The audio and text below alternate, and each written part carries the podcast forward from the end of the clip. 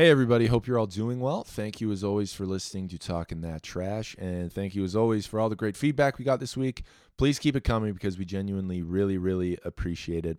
The plan this week was to talk about Steve's basketball career, specifically his 3x3 basketball career. I don't know how familiar a lot of people are with FIBA 3x3, but it's a very cool sport, and it's actually an Olympic sport for the first time in the 2021 Olympics. It got postponed a year, and Steve plays for Team Canada, and they will be playing in the Olympic qualifiers. So it's pretty legitimate stuff, but it makes more sense to do it next week because we might also have some relevant news updates regarding that, and we might as well line that up with each other.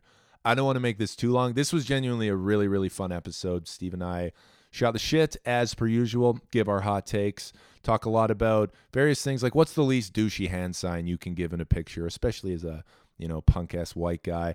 What is the most frustrating sound of all time? Is it the sound of people chewing? I think so. See what Steve have, has to say. We also give our best bomb stories. I talked a little about some epic bombs I've had as a comedian last week, so we thought we'd both share it in basketball, outside of basketball, just bombing in life in general. And we had a lot of fun talking about all these things. I hope you guys enjoy. As always, if you uh, follow uh, the page, you can see our social media handles. If you don't follow that, honestly, no worries. But if you would subscribe and share with your friends, that really is a huge help, and we really do appreciate it. So let's just get into it. That's all I wanted to say. Again, thank you guys as always for listening, and here we go.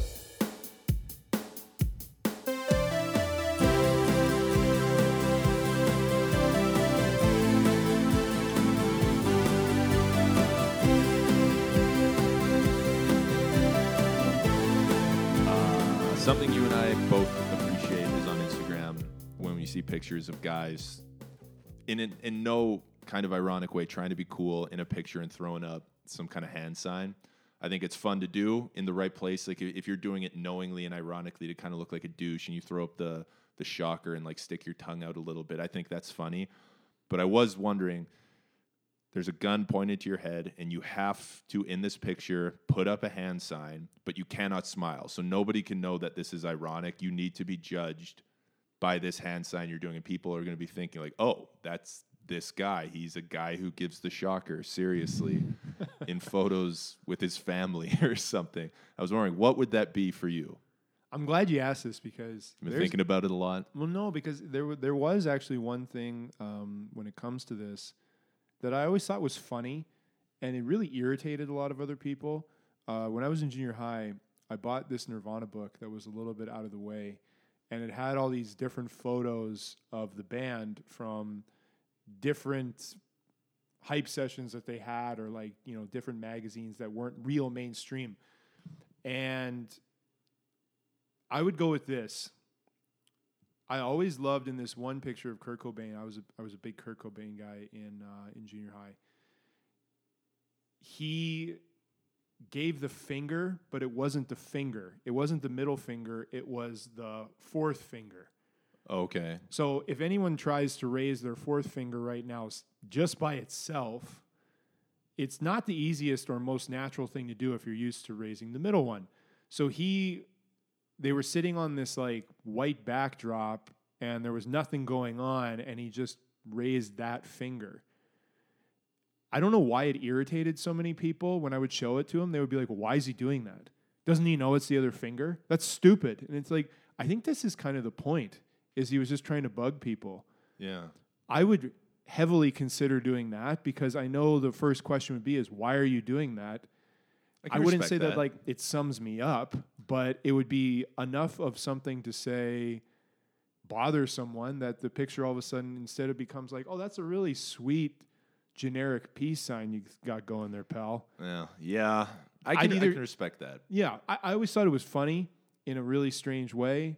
I was genuinely worried you were going to say middle finger. And Definitely not. Oh God, I don't know. That that's always bothered me so much. Like, Which I- is also kind of like the play on it is like there's always guys that do the I'm just gonna like randomly give a middle finger in like what otherwise would be a pretty tame pu- Yeah, like, like tame why? picture. Yeah, like just chill out, man. we get it. Yeah, like Yeah, F- you're a badass. oh. I know. You you drove your mom's car to wherever you are, and Yeah. you're, you're just breaking all the rules. We get it. It's amazing how many 16 year old suburban white kids are flipping off the camera while they're in their mom's basement. Like, yeah, you're you're, you're really hard, man. I would not want to mess with that 145 pound frame You're badass. in your sweet little tank wife beater. That's good. I respect it 'cause it's it, it, it's it's ironic without without getting the smile. I think that shows like you're in on a little joke. You know this is kind of dumb. You're playing up the irony. I respect that because I, I would- I I would. What's that? I was going to ask you what yours was. I would add one more thing. If I if there was someone else in the picture with me, I would do the Scott Hall like point where he puts Nice. like one o- one arm over the head and the other hand's just hanging down and he kind of randomly points at whoever's next to him. I always thought that was obnoxious and funny when he thing would that- do it. The thing that's so tough because that's great is the no smile changed it. If you can make a goofy face, it's like, oh, that's funny. He he liked NWO and he knows it's kind of funny. But if you're just doing that stone face, this guy's like, oh, Steve for sure listens to Insane Clown Posse. you know what I mean? I think I think the no smile is what makes this really hard because mine at first would be the peace sign. Yeah. Not the sideways peace sign, and I cannot stress that enough. When you take the two fingers, kind of like '70s hippie stuff, Yeah, or- Jenny when she's driving away in the bus. And Forrest Exactly. Gump is watching her. or Yeah. like late 60s rather Yeah. um that kind of hippie peace sign i think that because i'm like it's a good message a lot of uh heroes of mine musically have done that sort of thing the beatles the who I had this great who shirt where it was just the peace sign you remember that and it was like Yeah, the british really flag good. that was a great Yeah, shirt cool. um but it's so cliche thing is i just feel hand signs especially when you do the peace sign and you just shift it 90 degrees, you look like such a douchebag. I'd honestly probably just go completely undersell the situation. I'd probably just give a thumbs up because I think if you look, I look bored naturally, stone faced. If I give a thumbs up, I people it, it kind of suggests like this is awesome, exciting. People know like yeah, he doesn't want to be doing this. He's not happy to be here. I think I go basic and go thumbs up. I do the thumbs up if it wasn't trying to be like you said, like a little bit ironic. Yours is great. I, li- I like the ya. Kurt thing, and that would be like literally the only time that would ever make sense to drag that out because I don't think when we take our Christmas family picture, I'm going to be able to do that. Yeah, I'm just I just flip off the camera. I think the original because was Johnny Cash the first flip off the camera. He might. I. I mean, maybe like this would probably be something you'd have to go and check. But Yeah, I'm sure. definitely one, of the guys who was like a mainstreamer or like a, an actual person that people liked. Because that's a cool picture when he, he's got that pissed off look and he's got his guitar and It's he's kind of picture. leaning and he's flipping off. That's sweet. But like I said, when it's just some little wiener from Sherwood Park and Frosted Tips with all his boys flipping off, yeah, while they're drinking their mom's kokanees or something. Like, Do get guys bent. in Sherwood Park still have frosted tips? I guarantee guys in Sherwood Park. If this is 1998. This is that's 100 percent confirmed. Yeah, I don't know what it is for a industrial suburb. Why kids from Sherwood Park always look like they just got off hanging ten on Huntington Beach with their frosted tips and the puka shell necklaces and their tank tops. Sherwood Park kids, like I mean, as a as a guy in his thirties now, I probably shouldn't be saying this as I'm not a kid anymore, but I I, I still feel that sense. I want to say Sherwood Park kids suck. What a bunch of wieners. There you go. Um, I would say uh, the thumbs up is a good one. What do you think about the like Andy Kaufman hands straight down by your sides with like really wide eyes? I have found in the past when like you're struggling to take a picture and you feel uncomfortable and you don't want to do like a dumb hand sign, a great way to get someone go like, "What are you doing in this picture?" is to have your eyes bugging out of your head. Yeah, I That's, agree. It really makes people uncomfortable, and it kind of is a little bit funny when you see when it's done unintentionally. It's really funny. If someone takes a picture and their eyes are bugging out of their head, that's funny. Same like if a guy takes a picture and his mouth's just open and that's supposed to be a smile. Oh, I love the Those are open great. mouth smile. Those yeah, are great. You're you're right about if it's if it's not intentional. I think it's funny because then when it is intentional with the wide eyes, it just kind of becomes that I'm trying to be funny here, and I'm trying to look like Andy Kaufman. So I don't know how natural it is, but when someone's actually just super awkward, eyes bucking out of their head, that's a great picture. And yeah, I love the open mouth smile where a lot of guys will do this. It's time to take a picture. And the normal smile, which I think smiling for pictures is very unnatural and kind of dumb. You're just baring your teeth, and that's supposed to be like a sign of happiness and like contentment. Um, but some guys, they just open their mouth slightly, don't even smile. They just open their mouth, and that's their smile. You look like an idiot. Like, get in the mirror and let's get some reps in to make this a little bit more of an acceptable photo op. I, I, I love the guys that like when they, when someone says smile and their mouth just opens. I love that. I know a it lot of really, guys who do that. really cracks me up. I, I never tell them because I'm not comfortable enough. I don't want them to who I stop. do know. I know. I, the last thing I need is to, and so many teachers do it. Yeah, like if you're going into like a, a a a school to play some ball or something, and you stop and you look at the teachers you know on the staff wall, and year after year, it's like this guy hasn't shown teeth, but his mouth is open. The greatest open mouth attempt at a smile, and it was done by two people, is the back page of a book done on Bill Clinton, where there's a picture of Clinton, and I very sure the author of the book. And it's such an uncomfortable picture where they're both looking at the camera and their mouths are open in a very strange way, but it's not smiling. We're Not gonna find so that's gonna be the picture that we say uh, our new pod is up because I'll have to go through the phone and find it. It's from a year or two ago. It's wild. It's such a good picture. It's so strange that whatever the ones that were left off, that's the one that they picked. Well, it reminds me of the uh, the Mr. Burns movie where he's getting dragged around on the horse, and however many takes, it's like that. Like it's some obnoxious number. 48 takes, 48 and that was the best Exa- one. That's what I thought of when I saw it. Because who at that, what publisher was like, you know what? That's the one. Let's put that on this New York Times. Mr. President, does this one work for you? Yeah, Yeah, it's just these two ugly guys opening their mouths. Like I- I said, I think smiling's weird enough because you don't get it in the eyes. It's clearly not a real smile. You're just baring your teeth like a lunatic. But at least it's the pr- it's it's essentially the essence of a smile. 'cause that's all a smile is. Is you're showing teeth and your mouth is curved. These guys just open their mouths, and we're supposed to be like, yeah, I do want to read a book by this freak. It's a great picture. That's a good call. That'll definitely be the post this week to signify the pod is up tomorrow. And if you guys, uh, I, I think if you guys have any evidence of someone you know, if you know what we're talking about, send some pictures over. Let us see. Maybe next week we can kind of give a little Hall of Fame of some of the unsung heroes in the world Yeah. of open mouth because there's a lot of them out there, and I think we need to put them on blast a little bit longer. Because if anything needs to change out of this, you know, situation we're in in the world, maybe at the top of that list is guys with open mouth smiles. I, I disagree. I don't want that to change. Nah, yeah. I, I, I want guys who are doing this to keep doing it. Stay great. Have you ever been in a picture with a guy doing that? Yeah. It, it It's ruins- great. Yeah, I don't know. I have mixed feelings about this. I'm, I'm not huge on, like you said, like the real planned everybody smile one two three picture the because it's just it feels uncomfortable and like then you see the picture and you're like I really felt I tried my best and I don't look good at all. So Do you ever feel like? Because I think you and I are similar in the sense of if if we have to be in a picture and we're smiling, we're kind of just curving our mouths and not showing teeth. But Yeah. then there are those times where you're like, you know what? I'm gonna go for it this time, and you go all out on a smile. And I'm so nervous. when I do. I'm thinking like that. That'll look good. That'll have made Kaylee happy because it was like a couple's photo. And I look back and I'm like, this is why I don't smile because I look like i- I look out, idiot. out of control. Yeah. Yeah, I just I look like menacing. Like, why is this guy smiling? He's standing in a room and nothing is going on. What has led you to be so happy? I don't know. That stuff bothers me. I try I try harder now to make a decent attempt at smiling when taking pictures with the kids. That makes sense. You don't want to look like just this miserable prick when you have your little kids no, in a family photo. and and I don't like and also too like if we if you take pictures with say like uh, someone who came to watch watch you at basketball or is a little basketball player that wants to take a picture with you. I'm not a huge fan of the guys that like mean mug it when they take a picture with a seven year old. Smile. take it Why not?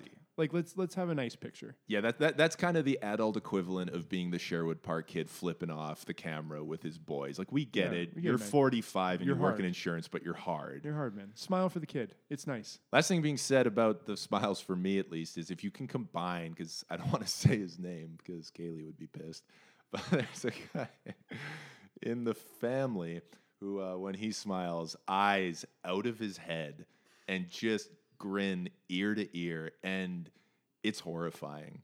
And you, it's one of those things you're like flipping, like, hey, here's our little uh, photo album from our trip to Hawaii. Like, oh, that's nice, nice. Picture of the beach, picture of the beach. Then you see the selfie of them. It's like, ah, Jesus. But you, you, you kind of just like jump back a little bit. They're staring at you while you're looking through. And you just have to be like, oh, what a gorgeous couple. In your mind, like, Jesus, what a mutant. Yeah, it, it can be hit or miss. When when I see pic- people that take like really nice pictures, oh, that guy looks good. Yeah. That girl looks good, and it's not like totally made up. Which is hard to find. Sure, but if I see it, it's like, boy, that's that's a good problem to have. Yeah, if there's like an organic picture that looks like just a happy family, and even if they are just put on the show and smiling, but they look good doing it, that's great. It's just it's now it's especially sore because everyone's a brand and everyone's constantly just posting a picture of themselves by themselves, standing on a street, laughing their asses off, and then writing this three chapter book about you got to get outside and make the most of the day. Again, it's like, why are you just standing on a street laughing? If I see that and I'm with kids, I'm like, hurry, children, this isn't safe. You know, I I, I, I wish I knew the the article or the study to cite on this, but I always wondered, like, man, that has to take time. What do you, know, mean? well, when like someone puts up a really like planned photo of themselves Yeah. and has like a big kind of Edited. mm, yeah synopsis on like what's going on and what you should do and what their advice is. Now go out there and do it, and it's like man. that takes time. Yes. If, if you are going to try and spell words right, which when you hop on Instagram, you see quite quickly, a lot of people have thrown the towel in on that. the grammar is lacking. Yeah. But then the people that do, there was something that came out. I think it was an article in Maclean's where they talked about like just how much time people who aspire to be influencers Mm. spend on social media. It was more than I thought. And I thought it was a lot. It's wild. It's double digit hours. You know another crazy thing because I've been reading a lot about uh, the psychology of happiness and contentment because I think this is such a good time for everybody to do it. I've actually read this book. Here's a recommendation for everybody. It's called The How of Happiness. It's not a self help book in that kind of like random guru wearing some like cloak on the front and like looks like a realtor with their hands up and has like pretty much the open mouth smile. It's like Suzanne Shepard on the 10 key principles to be the happiest millionaire in the world. It's not that. It's an actual psychological study and it pretty much just gives you the science of happiness and then if you're so inclined kind of how to implement in your life. But an interesting thing is uh, they say if you take a picture just for the sake of taking a picture, that in some way kind of can improve your happiness because maybe you'll look back on it and it'll be like, oh, here's my memory of when I went disc golfing, which I've been doing like a mother. Yep. Uh, I went disc golfing. And it's like, oh yeah, that was that really uh, fun night back then when I when I took my dog. I went disc golfing. That's a good memory. But if you take it with the intent of sharing it on social media, that actually scientifically lessens your happiness. So I think it's a safe bet if someone's out in a park by themselves getting their friend to take 45 pictures of them pretending they're laughing. Probably not for the memory. It's probably for the poorly written three pager. Have you ever seen that happening while it's happening? Yes, I've spent time. It's I spend a lot of time in LA. something. Believe Yeah, me. fair enough. I, the worst is when you're on the beach, and there was these influencers that were. It was just the most quintessential thing. They're they're going into the water, and they just got some random schmuck there who's like doing all the really awkward angles, pretty much like lying on the ground trying to get all their angles, and they're both wearing these like white outfits and. When the camera's not rolling, they're just like freaking out. Oh, it's so so fucking cold. This sucks. This sucks and then they like walk in the water, start screaming because they're in the water, and then they're like, "Are you shooting? Are you shooting?" Starts taking pictures. They're hugging each other. They're laughing. Then they're like, "Did you get it?" They look at it like, "No, do it again." Does it again. They're laughing. It's life is great. They're talking about how you got to get outside and embrace living in the now. And then as soon as he's like, "Yeah, I got it," they're just booking it the fuck out of there, talking about how much that sucked, and they got to go shower now. It's terrible. Yeah, that kind of sucks the soul out of just about anything. That was probably the most extreme, but I've honestly seen so much of it. I saw a guy um, right by Garneau Theater. He got a hot dog and he was on the street, and I was at a red light, so I saw all this kind of develop. He walked out of that like what is it that hot dog spot right next to Up Remedy? Dog? Thank you. Yeah. Um, and he was he like came out of the store, stopped, handed his phone to the gal, posed. So I kind of see, saw like all develop. Like the chains got moved all the way to the end zone for this guy. Yeah. And I was just kind of looking at it I'm like, man, this is really hurting. I gave him a huge honk when I drove up to him. I just kind of like leaned the car to a bit and honked. And he did jump like an inch. So I felt like I really did something there. I have no doubt that this is just your way of saying you took the wife out and got her to do this for you, and some guy honked at you, and you're a little embarrassed. When everyone realizes I'm now. a sponsored ambassador for Updog, this is gonna totally backfire on me. Yeah. You see it a lot, man, especially in LA, and it's really depressing. Uh, It's not really depressing. It's more just like the cynical side of me comes out. I'm like, what a fucking idiot, and then my next hour is ruined. Um, we kind we kind of got a little off track there, considering. No, that's all good stuff. No, I, I'm glad we we put the open mouth smilers and the uh, the I want to- it- to- influencers on blast. to keep it completely authentic. Open mouth smilers don't change. Okay, and you know what? Yeah, Don't change. I don't want to do what I said last week. I kind of feel inclined to disagree with you because I need to disagree with you. But you're right. The world never is going to be a much emptier place if I can't look to a specific couple guys I know. If I'm in a down mood, I'm like, well, I can look at this guy's horrendous smile and feel a little bit better about myself. Do you want to get into hot takes? Let's do it. All right. My hot take, I'm going to start because I think yours is going to be a little more thought provoking. I mean this. And I think you know that I mean this. My hot take is that in the world, there is not the most disgusting sound known to man is the sound of chewing.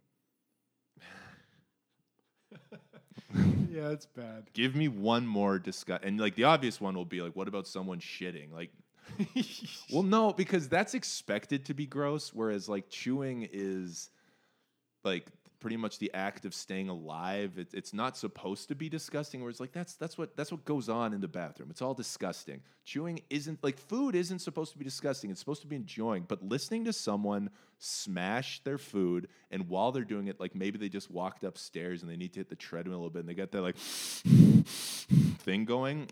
I get so angry, and I always have since I was a little kid. Like I'd be eating cereal with one of you guys, one of our brothers, and someone probably wasn't even chewing that loud, or I was chewing just as loud. They're just going to work on some mini wheats, and I'd have to like slam my bowl down and be like, "What the hell is wrong with you?" And I still, I've like trained myself to pretty much not even taste food anymore because I would rather just like let it just like melt in my mouth and swallow it quietly, which I've also taught myself how to do. It's called misophonia, apparently. That is the thing.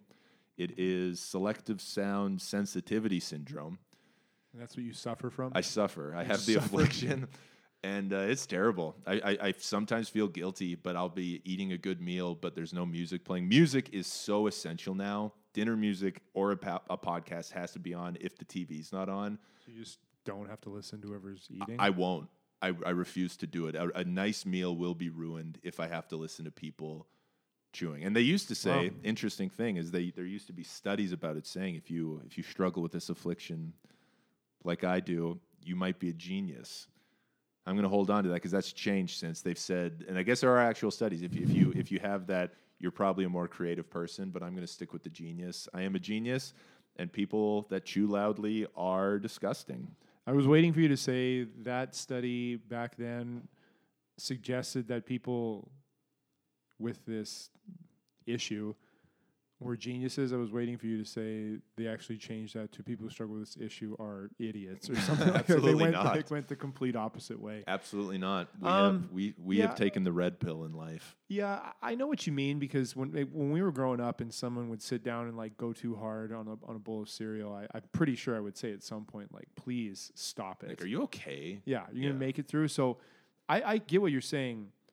I don't want to take this pod in like a really disgusting direction, but I would rather sit with someone's mouth right up to my ear and listen to them chew for an hour than be in some random airport where you're fatigued and you're dehydrated and you're hungry and who knows what else and have one of these guys rip in the bathroom, run into the stall, slam the door shut, barely get the seat down and like just light the place up. Like, I'm sorry, man. I totally disagree. I don't know. Like this is one of those things where I've heard that so many times and it never stops like completely disgusting me. It makes me laugh That's the difference. because who knows if the guy was going to make it. What how many air, with how many airports there are in the world? How many dudes have not made that sprint? Cuz I'm telling you. Oh, I we- know one very close, and I'm not going to name him, and so do you. Trust me. Okay, we're going to have to talk about that later. Um And he's listening right now. You can figure it out. It's not me. no, Oh, don't okay. say his I name, but he's say. listening. And uh, oh, okay. That was kind of insinuating it was me. No, I mean, I'm sure you've been the guy rifling in there to boot down the door. Hey man, I was in China last two years ago and had some serious things to attend to, and I was so in, so enveloped in all of it that I left my wallet in the stall. Like it was just You were in the moment. You were experiencing flow in there. it was a moment that lasted forever. So it we was, but here's the thing: we were in like 40 airports last year, and that probably happened like in 10 of them. yeah. That's 25% if we're going off of this. So like. yeah. I understand, hey, traveling's tough, blah, blah, blah. But there are some things that go on with sound effects in the bath in airport bathrooms where you're like, holy smokes, man. Like do the flush and then do Yeah. it. Where no one's but a like courtesy flush would be all right. I've heard some things that I wish I've never I wish no I'd never man, heard. yeah, you're waking up in a cold sweat, screaming in the middle Oh, of the man. night. I, I totally hear you, and I honestly 100% disagree with you because at least because of this, I can laugh. And I've been there too, not as much as you, but I think it's hilarious if I'm in a restaurant and you know the guy is talking to his date and he's like, "Oh, I'm just gonna go uh, freshen up real quick," and then Shitting? sprints to the bathroom and is jump kicking down the door to try and do it as fast as possible, and it's just so loud. I laugh about that. I've never been around someone who is just chomping their food like a Neanderthal and then just been like, this is hilarious. I got to tell some of the friends. I'm more just like, I think less of you as a person now. Wow. If, if you chew loud, breathe while you're doing it, and even one time there's one bite, one chew with your mouth open, I like you less. That's my hot take. A lot of people asking you to go grab something to eat after this. I'm a blast at parties, just so you know. Yeah, you are a lot of fun. Uh, yeah, I'm gonna I'm gonna disagree with you on that. Well, we're all entitled to be wrong, and uh, Yeah. Exhibit A is. Like I, I get that like listening to someone chew like that is like waterboarding for you, but it really is. for me, there I'll be able to laugh at it, but in the in the moment, in the moment that it happens, if I'm brushing my teeth and God knows where in Terminal C, and some dude like pushes me out of the way because if he doesn't, he's not going to make it. Yeah. Okay, the alternative is he doesn't make it, and this is a totally different story. But it's tough. Like you Yeah. can like that. You you feel like you're like sitting in the stall with those guys when they're doing what it, doing that, and it, it man. The fact you can laugh about is the game changer. I agree, but and you're right, it is waterboarding. Like if I ever get involved in like some sort of Ozark thing and I'm working for the Mexican cartel and they need me to tell them something like "D- don't torture me, just like have some guy chew next to me and I'll tell you everything. that's fair. Put me in the like Denver airport. Lock you in the Denver air. Yeah. There's no way out but an And the f- unlimited yeah. line coming in. the flight all from the guys Phoenix that just, just, ate. get uh, got in, and they all had Popeyes right. Yeah, I was gonna say all the guys who just ate Panda Express before getting on their flight Yeah. get to come in and you don't get to leave. Yeah. That's- Well, we got to get to our gate. You know, probably make a stop at the bathroom real quick. You know how it is. And there's seven people doing that, and you're like, oh man, this is murder. That's my hot take, and I'm happy with it. All right, that's fair. What's yours? Um, so yesterday was kind of a was a big day. Uh, I had a, a little sit down with someone, and um, I got there after they had already arrived, and we we met at uh, Certo. Is that what it's called? Coffee shop. I don't know. Uh, C E R T O. We're gonna go. We're gonna go. We're gonna go with Certo. Um, and they had already ordered, which was really kind. and um, I'm not a coffee drinker. I don't drink coffee. I've made it to this point. I tried coffee one time. I think when I was probably like 11. After church, because you would go into the basement and they would have cookies and coffee, and the whole Yeah. place would reek like coffee. And you'd see like adults, like, you know, in a church, worship of false idols being a sin, and everyone's like sprinting down there to get as much coffee as possible because they clearly are like just trying to make it through. Um, I tried it once. It was so gross that I was just like, I don't like coffee. And at this point, like I, I haven't needed it for, you know, the the wake me up or like the the caffeine or or any of those sorts of things. So I'm kind of like, I I don't know if I'm really going to add it. Last summer, I tried um, an espresso in Ljubljana, Slovenia. Did you say espresso or espresso? Espresso. What is it? What is it? Es- isn't it espresso? Didn't I say that? They said espresso. I thought I, thought I said espresso. Eh, let's keep going. I'm sorry. I said espresso. Pretty sure I said espresso. All right. Who cares? Little asterisk there, but I had an espresso, and um, because everyone was drinking them over there, and it always makes like the most like mundane things look incredibly enjoyable. Where like guys are just sitting there talking about who knows what, legs are crossed. There's a little coffee, miniature coffee cup, and you're like, that looks legit. I'm gonna try that. Yeah. And I had one. I was like, I regret this so much because like the process was fun, it was cool, and then I took a sip and I was like, I can't do this. I just didn't drink it. So yesterday, um, who I met with ordered me a coffee. I was kind of in one of those positions where it's like, well, I can't not drink the thing now, and it was a decent sized coffee. It was Yeah. probably like 24 ounces, and I drank the whole thing. It was not easy. Really? Yeah, it was really difficult. So I'm 37 years old. I had my first full coffee yesterday. I don't know what this is going to lead to later. I was so conscious of how bad my breath was oh, after Oh, I yeah. had it. Oh my god. like I could just like it's all I could smell and taste was Smells like like the Denver airport, man. not that bad. But all of a sudden, I was like, man, I'm just so conscientious of how I s- how I stink. Here's my hot take, and this is not even really one that I'm going to completely agree with. But like you, s- I have multiple friends. I married a gal that if they don't get the coffee going, it's an entirely different day, Yeah. and it's probably no good for anyone. So here's my hot take: if you have committed at some point to the fact that coffee does not taste good, it just doesn't. I don't care what you say. I had I had a coffee yesterday that was I'm sure fine in a lot of people's eyes, but it I don't understand the fixation on something that doesn't taste good outside of that it gives me the bump that I need. So here was the one because I was only going to do this to probably irritate my wife. If you have a fixation on coffee, you're mentally weak. You know, that is mentally weak. so stupid. Cause like right off the bat, I gotta clear something. It's a up. sign of weakness. And just the most hater take. It's not even a hot take, it's a hate take. That is a hate take. Here's the thing. You took your first two experiences with coffee. Yep. We're done in the worst way. An 11 year old kid at church. You think they're serving some good brew there? I would imagine those beans came straight from Colombia. Yeah, the, it, it's terrible coffee, I would imagine. You're 11. Yeah. No 11 year olds should drink coffee.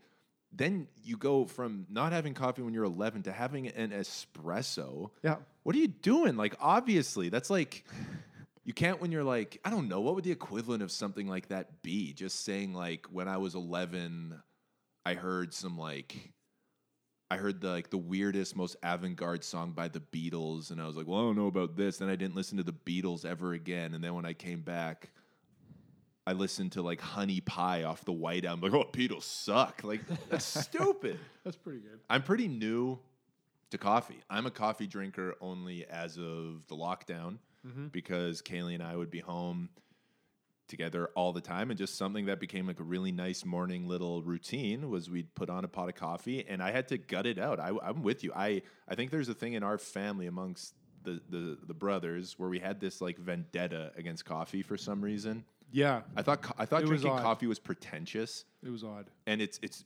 dumb of me. Like I specifically, I remember being in high school and the OC was a thing, and all the time in the OC, all anybody was doing was looking exhausted, like rubbing their eyes, and it's like, oh, I need to get a coffee before I do anything else today, and that bothered me. But then people started replicating that, like fifteen year olds talking about like I can't talk about this till I get my coffee, and it's like, shut up, you're fifteen, you don't need coffee. What are you talking about? So just out of spite, I wouldn't drink it. And then I had like little experiences. Like one time I was doing comedy in Denver and like an idiot, I decided to drive. Then I drove back all in one sitting and I stayed at a Super 8. Or I just went into a Super 8 and had like three cups of Super 8 black coffee. So, I good- hear you, man. You the get- good stuff. Yeah, the, a good brew, a good year. I get it. When you when you have the shitty stuff, how can you get into coffee? But it's like anything else. It's like I'm going to use the Alberta equivalent. It's like beer. The first time you you you, you skull a coldie, you're you know you're like, can I have a sip of that? And you're a little kid and you get a kokanee and you're like, what the fuck is this? How can anybody do that? But then you you gut it out. You persevere. That's the thing. I'm going to counteract. You're not drinking coffee is a sign of weakness because you have no stick to itiveness. Yeah. There's no there's no grit and stick. There's no grit. You're not willing to pay your dues. You just want the immediate results without without putting in any time. I've had to work my ass off to get to this point where in the morning, the best part of the morning is the first cup of coffee. It's so nice. And I'm more of a tea guy because if I have two cups, I'm a lunatic. I've never done cocaine, but I would assume that's close. I am bouncing off the walls. Last week I had four cups of coffee in a day, and I was certifiable. But I, your your hot take is wrong, and your it's a sign of your weakness. No, see, that's entirely false because I have not have to literally get out of bed and like have a crutch to to be able to get through the rest of the day. Now, yeah, like you, it's just there's everyone walking around with these invisible crutches. It's just in a cup with some green person on it. Um, I, I will I will throw this out there. One, the very first beer that I tried was a non-alcoholic beer that I took a sip of when one of our uncles left the room, and it was like mortifyingly gross. And, and I got back on the horse, and now I'm proud. I'm, I'm proud of where I am. It's nice to know you have some guts. That's right. So, from from that perspective, though, I would say I don't think um, any dependence on a substance that is sold on like every single corner. It, it's actually kind of strange how many coffee places there are now. It's wild. Yeah. And uh, there's ev- something about it that's great though, because like I said, I'm more of a tea guy, and only like green tea and Earl Grey. But you can get the different kind of brands, but essentially you know what you're getting. Whereas with coffee, you get all the different blends, the different, uh, Sure, sure. different like countries where the beans come from or whatever. And uh, it's interesting, man, because you're, you're you're not you're not a purebred Albertan like I am. You're the one from Minnesota, but I think I think you're the biggest hoser of the litter because you're you're just Johnny. You know, craft beer is lame. Give me a Keith's. Think I'm good, pal. I'll just drink a Coors Light kind of guy. Like we'll go to a brew. The Steve's the kind of guy that if you go to a brewery, Steve's pissed that they don't have Bud Light on the menu, kind of thing. And I'm getting some like weird, cool like pineapple IPA, and Steve's rolling his eyes. And then, you know, he might be on vacation and stuff, and then it's like I'm a little, I'm a little uh, tired. I think I'll get a coffee for the afternoon, and then you'll just be rolling your eyes, telling everybody how weak they are, and then Yeah. just go home and go to bed or something because that's what men do. It's amazing how you just were able to ha- put an entire run like that together of something of things that have never happened once. That's actually that's impressive that you were able to keep that going. No, I have nothing against craft beer. I, I do have a strange. I have a curiosity of like why someone would want to drink beer that's like fruity pebbled flavored. That's odd. Or like I'm gonna have a donut beer. That's weird. Cool. I'm It's not saying that it's bad. I've never tried it, so I can't weigh in on it. So that's my It's- point, man. It's really odd. It's because we're going to cool breweries and Steve's instead going to Bonnie Doon bowling lanes to just drink some pilly by himself until. I will say this: the last time I went to the Bonnie Doon Bowling Lanes was to meet you because you were already there. Because I think I think your pictures on the wall. So There's a time and place where you have to celebrate your heritage and go throw some rocks at five pin and have a cold pilly. yeah, I will say the thing with the breweries and the beers is now what I like about craft beer is it's like just essentially thank you for finally trying. Because before it was you get Molson, you get Kokanee, or you get Coors Light or Bud Light or Budweiser. And then when like Rickard's White came out, you come with a Rickard a pack of like an assorted pack of that was Rickards. big when that came out. But people sometimes were like, okay, hipster. like take it easy. Whereas now it's just there's there's a ton of different breweries trying, and I and I appreciate that. Um, so, but I do think coffee and beer is a very similar thing. Where you just got to you got to stick it out. You got to show a little bit of grit and a little bit of toughness, and uh, that's good. You you kind of got there with beer, but you got a long ways to go on the coffee, and it's uh, Here's It's here's what I here's what I actually think. I don't want the reason that I don't drink coffee. The real reason I don't is because I've made it to this point where I haven't become reliant on the caffeine stuff, and I I feel good through the day. So I don't want to start a habit where now all of a sudden I need it because that to me it it's wouldn't be the end of the world. But if I've made it this far where like most of what I just drink through the day is water, yeah. uh, like what I have in the morning is I have like two cups of water before I eat anything, um, and that's it. And I feel good. Like I don't feel like I drag through the day or my ener- energy level goes down. Um, if I can keep that going then I would prefer that as opposed to like having to have coffee every Yeah. day. That being said, what I will give a try to is I am after drinking the coffee yesterday open to suggestion on trying some things because I would at least like to try it and then Yeah. make my mind up from there on whether or not it's worth going after and drinking more. Because you're right, it's fair. not a fair uh, sample size of spit out coffee as an 11 year old in church, um, a really, really strong espresso in Slovenia, and an Americano yesterday. So That's fair, man. Because I do feel a little off, a little sluggish. If I, I have a bit of a dependency already, and I'm a very new coffee drinker. But I would say if, if you're if you're interested, maybe crush a latte, work your way up to a cappuccino. Those are pretty Sure. good. And then you know have a. I, I just like coffee with a little bit of vanilla almond milk. okay. I ha- it doesn't help that I have a twirly mustache right now because even I had an out of body experience while saying that, and I'm like, oh god, I've become the hipster I hate so much. Yeah, you're sitting right across from me.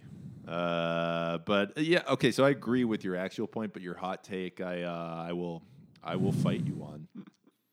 The plan was this week, the kind of headliner of the podcast, if you will, was going to be the equivalent of what we did last week. Talked about my comedy stuff, and this week we were going to talk about Steve's basketball career, specifically his three x three. But uh, we want to save that for next week because there might be a, a little bit more of a relevant reason to do it next week. And I know Steve's pissed; he's fighting me tooth and claw because there's one thing Steve loves talking about. It's how sweet he is in 3x3. No, I'm just kidding. Um, Yep. But I did ask you a question last week about in basketball because I shared my most drastic bombing experience in comedy and the equivalent of bombing in basketball. Yeah. Can you think of a few? Because I have some of my own basketball ones, and I have this other kind of funny um, acting related thing like share. But you know, you're you're a very accomplished basketball player with a great resume. But something I I appreciate about you, and I think I would like to think we both do a good job of, is we don't take ourselves too seriously. I, I can't stand, especially when in in anything, but we'll use basketball as the most obvious example of, of guys that just kind of pretend like I don't mess up. That doesn't happen. I've never been dunked on. I've never been blocked that hard. And it's like, well, have you ever played then? Have you ever played at any real level? Because that shit happens. Yeah, it's just kind of an occupational hazard. Yeah. Like you're gonna get dunked on. It's yeah, I I, I got dunked on in the IBL when I was playing for the Edmonton Chill. By a white guy too. oh yeah, really bouncy white guy, and he just dunked all over me. That's a tough one to recover from. Yeah, but you know, at the same time though, it was, it was at a stage in my life where I was just kind of like, like I said, it's an occupational hazard. Like if you're getting Absolutely. involved, things are just going to happen. It's just not common. The white guy dunking on somebody's just that's kind of like spotting like a uh, like a white tiger or something. You just don't see it's it often. It's not extraordinarily common, especially uh, 15 years ago, 10 years ago. Wow. I mean, I, what would that have been? That would have been probably like 10 years ago. yeah, 15 is a little long. So, but again, it's just kind of one of those things where you you look at it and you say, this is just what's going to happen when there's better players on the floor and you're involving yourself Totally. more. What I've always hated is guys shying away from things because they don't want to uh, they don't want to end up in something bad. Now this is different now because I know with the era we live in that if this happens anywhere someone's paying attention and it's bad, it's going to like wind up on House of Yes. Highlights or something Go like that. and- And there's no way that people aren't aware of that stuff in their head when it's actually happening now. Especially because like 13 year olds are doing like backflip dunks from the That's what I mean. Line. Guys It's are, like, insane. doing crazy stuff in like sophomore games. and, Yeah. you know, so like I get that like people are going to be aware of this stuff, and it's impossible not to turn that not to turn that switch off uh, when you're in a game now. Of like if you go up to contest a dunk or you get caught on the bad bad end of an alley oop, it's going to register in your head at some point of like, oh man, that could wind up on this yeah. for sure. Not a reason not to to take yourself out of the play No. but it is definitely something that was going to wind up on you. So that was that's not a low point because I do feel like the guy who bomb. It wasn't a bomb. It was just kind of it wasn't like It's the, funny. wasn't the best part of my game. I was in the stands and I laughed. Yeah, I remember that. So um, I do remember clearly in eighth grade getting an inbounds pass and like fighting for the inbounds pass, like holding the guy off, arm bar, sealing hard. We were inbounding from half court. And I got that thing and just did not think at all of why all the other nine players were on one side of me, and I just took off for the other end.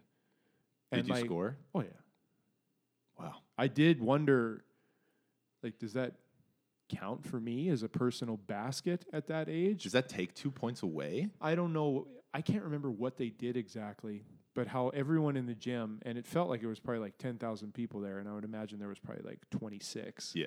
Was this at a tournament? This was at DS Mackenzie, junior high school Yeah. in, in Edmonton. Oh, okay, okay, yeah. so yeah, the yeah. guy was kind of like guarding me at half court, so I couldn't just like get the ball and turn, which probably would have been, I don't know, maybe good, maybe bad, who, who knows? But I like sealed this guy off, and the second I got it, without even thinking of like, well, this guy's on the other side of me. That means he's probably protecting the basket that he's defending. I got the ball and just like went the other way, Yeah. and everyone in the stands is screaming like, "No, no, like don't do it!" And I was like, "Oh, everyone's wrong," and I just They just don't get it. scored and was humiliated and Yeah, scoring on your own basket is like the preeminent elite player on the team. That's a bomb. yeah, it's bad bomb. That's pretty good. I uh I got dunked on in college. We went down and played uh, an, an NAIA team in Montana, and it was just one of those things where like a rebound's come to me. I'm like, all right, I got this rebound. Then I just felt this little body come over me, and all of a sudden, the next thing I know, there's just this little guy hanging over me, and this guy who was maybe five eight, like on his tippy toes, just did a putback dunk on me so hard. And what school did he play at? I can't even remember. It was, it was a, they were a pretty good NAIA team. We played three NAIA teams, and it was the one we um, I think we actually beat them. But no, Okay. no, we didn't. That's a lie. Uh, we definitely lost, and I got dunked on by a dwarf. Um, but it was that that was I feel like that was a bomb. When I was in grade nine, playing for the team Edmonton, and I, I don't think I was particularly good at this age, but I was also the only guy from that team who made the senior team in high school, and I was at one of the better schools. And there was this one game where I don't know what the hell was going on because I wasn't even getting like crossed up or something. This guy was just like he he didn't know that in basketball yet when you catch you don't just start dribbling immediately. So he's just standing like 35 feet from the drib- dribbling, and I just fell down for some reason. I just tripped, fell down, and I did the whole like trying to maintain my balance. So it looked like he just shook me by standing there, and everyone in the gym's freaking out. And I did not help myself because I was like, "No, I just tripped." I start like yelling while the play's going on, so I looked like an idiot. And then later in that game, as what I would consider a reasonably good shooter, I airballed a free throw, and that was that was tough. Airballing the free throws really difficult. Have I- you? Yes, I have. I was a ninth grader and I was invited to come practice with Ross Shep, which is where I wound up going to high school and being pretty good while I was there. And I my first practice with them turned took a bit of a turn. It wasn't a good practice, so it, wound up turning into like a running practice. And um, it was more running than I think a ninth grader was used to doing at the time. And it got into that area of if the, you got picked, you had to go to the free throw line and make a free throw to save the team and yourself from any more sprints. So I got picked, and I walked right up there and I airballed that free throw. That was tough because That's hard. yeah, because as a ninth grader with a bunch of high school kids, you're dying to be accepted and dying to be taken seriously. And there is like nothing worse on the taking serious scale than dropping an airball. Yeah, if you come in and you and, and you're you're the shooter, because that's that's what your Steve's uh, uh, one of the all time greats, legitimately unbelievable shooter, and everybody's known that. So if that's what you're billed as, Yeah. and you come in and you and you airball a free throw, that's that's tough. Honestly, the way I remember it, because I remember it very clearly, I was so tired from running, trying to keep up with these guys. Because like Yeah. I wasn't, I never have been, but in ninth grade, I was so self conscious of my foot speed. Mm. and you're talking about 10th and 11th and 12th graders who are just there's a big difference between being and this is like master of the obvious type statement Yeah, there's a big difference between a 17 and 18 year old and a like 14 year old absolutely. so like yeah. there's guys that like you probably wound up when you were 18 being faster than Mhm. but are just Well, so I don't know much about me, but yeah, fair enough. But guys that just were just going to be faster than you because they were just more physically Yeah. developed. And these sprints of trying to keep up with these Yeah. guys was murder. Like the stress of like what happens if I am last on every sprint. Totally.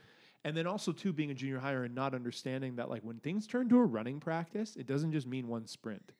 Oh yeah. So you run as hard as you can your first sprint and then it's like, "Oh crap, we're going again." yeah.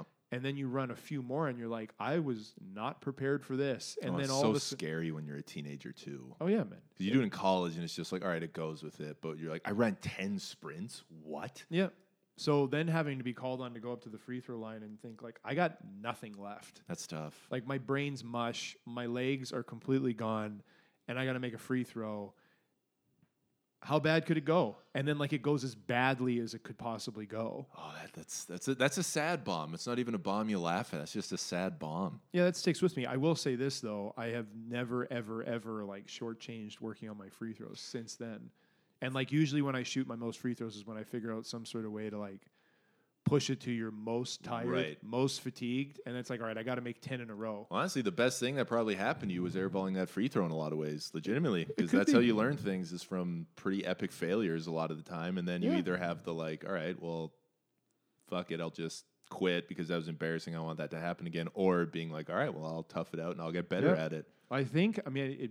I don't think it's changed, but the way I understand it, I'm still the NAU leader in all time in free throw percentage. So it worked out in the end. Yeah, But that I, worked. I did. Yeah, that was a huge flop. I can't. I the, can't. uh, I had a pretty pristine, immaculate basketball career without much bombing. I'm just kidding. Of course, I bombed tons. But I'll give my last two good bombing stories that aren't comedy related, and then uh, um, these will be my last two. Um, when I was in, I can't believe I remember it. I don't remember the exact circumstances because it was so long ago. I was either in second or third grade, but we did these things called Mad Minutes, where it was like you'd get 30 questions of like say Yeah. multiplication questions, and you have to answer it in a minute. But for some reason, there was some kind of confusion of like our teacher was saying the questions out loud or something, and there were two, like half the class got this one, half the class got the other one. I got confused on which one I was doing. Mm-hmm. So, six questions in, I got really confused and I just stopped filling them out. And then I handed it in. And you know, you're, you when you're that little, everything's such a big deal. And I got it back. I had zero out of 30, and I spelt my name wrong. that was my introduction to a lifetime of bombing.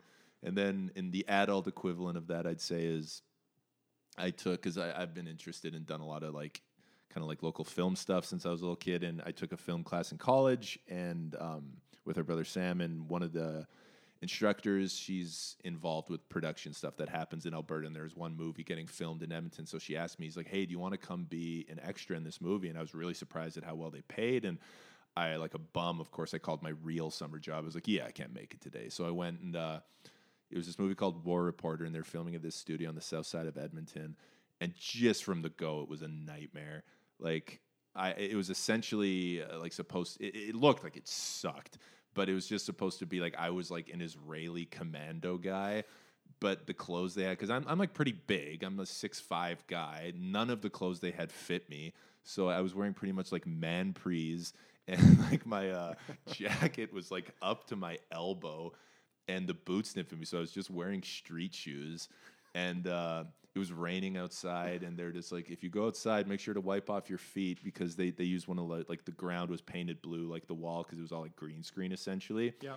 And they're like, you can't bring in mud, and I just completely forgot because I got away from everyone. So I went outside, just walked through mud, come back in, and the first shot, they're like, cut immediately because I just tracked mud through the whole thing. So like immediately they're kind of pissed, and I'm so self conscious because I'm just there just cause. But you could tell the other extras were kind of like thespians, like they really they know the art of acting, and they all just thought I was a clown. And then the next one, they had me. They wanted me to smoke a cigarette, but I don't smoke, so I was like, well, I'm not going to smoke it, and like we'll just add it digitally. And so they just wanted me and like this other guy just be like shooting the shit in the background. And then immediately I didn't know how to hold it. So I just snapped the cigarette while they were recording. I like started looking, I was like, oh, I freaking broke it, eh? And they were so pissed me. And then the last thing we had to do was uh, they were teaching us how to like run like military people would. So they gave us, they were like, um, they looked like real rifles. They obviously weren't, but they looked great and they were heavy. And um, one of the extras was just a lunatic. and he was talking about he's like pretty much kind of saying like he was a marine for like 20 years like trust me this is the proper form and so they had everyone sprint one by one to like practice their form in front of everyone and i took like two steps and my feet my foot just slipped out from under me and i fell on the rifle and broke it and then that was pretty much like you could tell everyone was like this guy is hopeless so i got through the day got my money it was fine and then, sure enough, like a few years later, this guy was telling me how he works in film and he's an editor. And we are talking about a lot of movies get made here. And I was like, oh, yeah, I did this one. I was an extra on this piece of shit movie. It fucking sucked. And it turns out it was his movie. Oh, no. So I just did like an eight year bomb with War Reporter. And uh, I think between my Mad Minute story, Willie's last week, I told about a comedy show getting shut down because the owner hate me so much and then being the worst extra in the history of an industry of bad actors. I think I, I'm well versed in the bomb. That's a pretty good story. I've never heard that story before. It's uh, it's it's it's a doozy. I'm actually not even at any point. It was embarrassing as hell when you're falling and breaking artillery in front of people who actually have put a lot of time, effort, and thought and passion into this movie, and I'm just dragging mud thrown, breaking their darts and their guns. That was a little embarrassing. But now, now it's a, it's a, it's a treasured memory for sure. Do you have any last bombs to get out on? You know, I I don't think so. I'm sure I have a ton that It's I too just impressive. I get it. yeah. I I just I can't think of any. Um, there here's a good bomb. This isn't me, but this was one that I thought was what was fantastic. When I played at San Diego State, um, we were finishing a practice, and it was like kind of like a hype finishing of the practice. It was like you know get everybody like riled up, and it was also a, a tied to having to run sprints. But they kind of did the the easy way out. So instead of having someone shoot a free throw or like make a three, they were just like they were asking all the big guys on the team to dunk. Oh no. So it was easy. Like my roommate uh, Tremaine, who was like yeah, like super hype guy and like great energy, and then also like a really great dunker. Easy dunk for him, and then like he was like gassing somebody else up, and they dunk, and another guy dunked, and there was this one slap on the team that he wasn't really on our team, but he was transferring and going to be on our team at some point. And he was a big guy, and he was like extraordinarily out of shape. He was huge. He was like 6'10, but like fat, sloppy, no work ethic. Everyone was like, there's no way this guy's going to help us if he does get eligible. And he would like randomly be at practice, like totally randomly. Like one day he's there wearing practice gear and like demanding the ball, and then you don't see him for a week. Like it was just the oddest thing. So him being like completely out of touch with reality, no one's asking this guy to dunk because they know he probably can't. And he was like getting all worked up, and he's like, "Yo, man, like let me go. We get, we aren't leaving until you, you get me out there." and everyone's like, "Oh no, like, like, don't worry about it, man. You had a good day of work. Like, you know, great job." And then oh, he was like, "No, coach, let me do it. I'm, I got it. Let me be the last one." And Fish even could tell was like, "I don't know about this." So when he was just like, "Get it done," this guy missed three dunks in a row and didn't even get the ball over the rim. Like it was like jump and like shoving the ball into the bottom of the rim. Like I could have done it when I was like 10. Oh man. And he did it was like from a standstill. So there's like no no momentum. Okay. Okay. He was just like dead, you know, 2 foot right under the rim, straight jump. Yeah. Ball right in the bottom of the oh, rim. Oh, that's rough. First attempt when legs are like probably decent. Pride's totally hurt. Goes up again. Exact same result. Third time, I don't even think the ball got to the rim. this Oh, guy was a no. total slob. And then all of a sudden it was like all the air went out of the room. Any like excitement that was there was like, oh man, this sucks. I think he's gonna Oh. keep going. And then finally Fisher was like, that's enough. And like just shut it down and was like, we should have ended when he fucking and like, you know, the buzz is just killed. Buzz was completely. gone. it Oh, was funny. no. I'm so happy that it happened because I don't think anyone was laughing more than me when it was done. Wow. But that was a huge bomb. That's a great bomb. flop because the guy brought it on himself. It was really good. I liked it. That's uh that's the best bomb to get out on. What do you think, Steve? Yeah, I think that's a good place to end it. So um, next week we'll talk some 3x3 stuff with me, um, how I got involved in the sport, what it's like, what goes into it, uh, and what we're going to be trying to do going forward uh, to qualify for the now 2021 Olympics in Tokyo. Uh, we'll find some other stuff to talk about.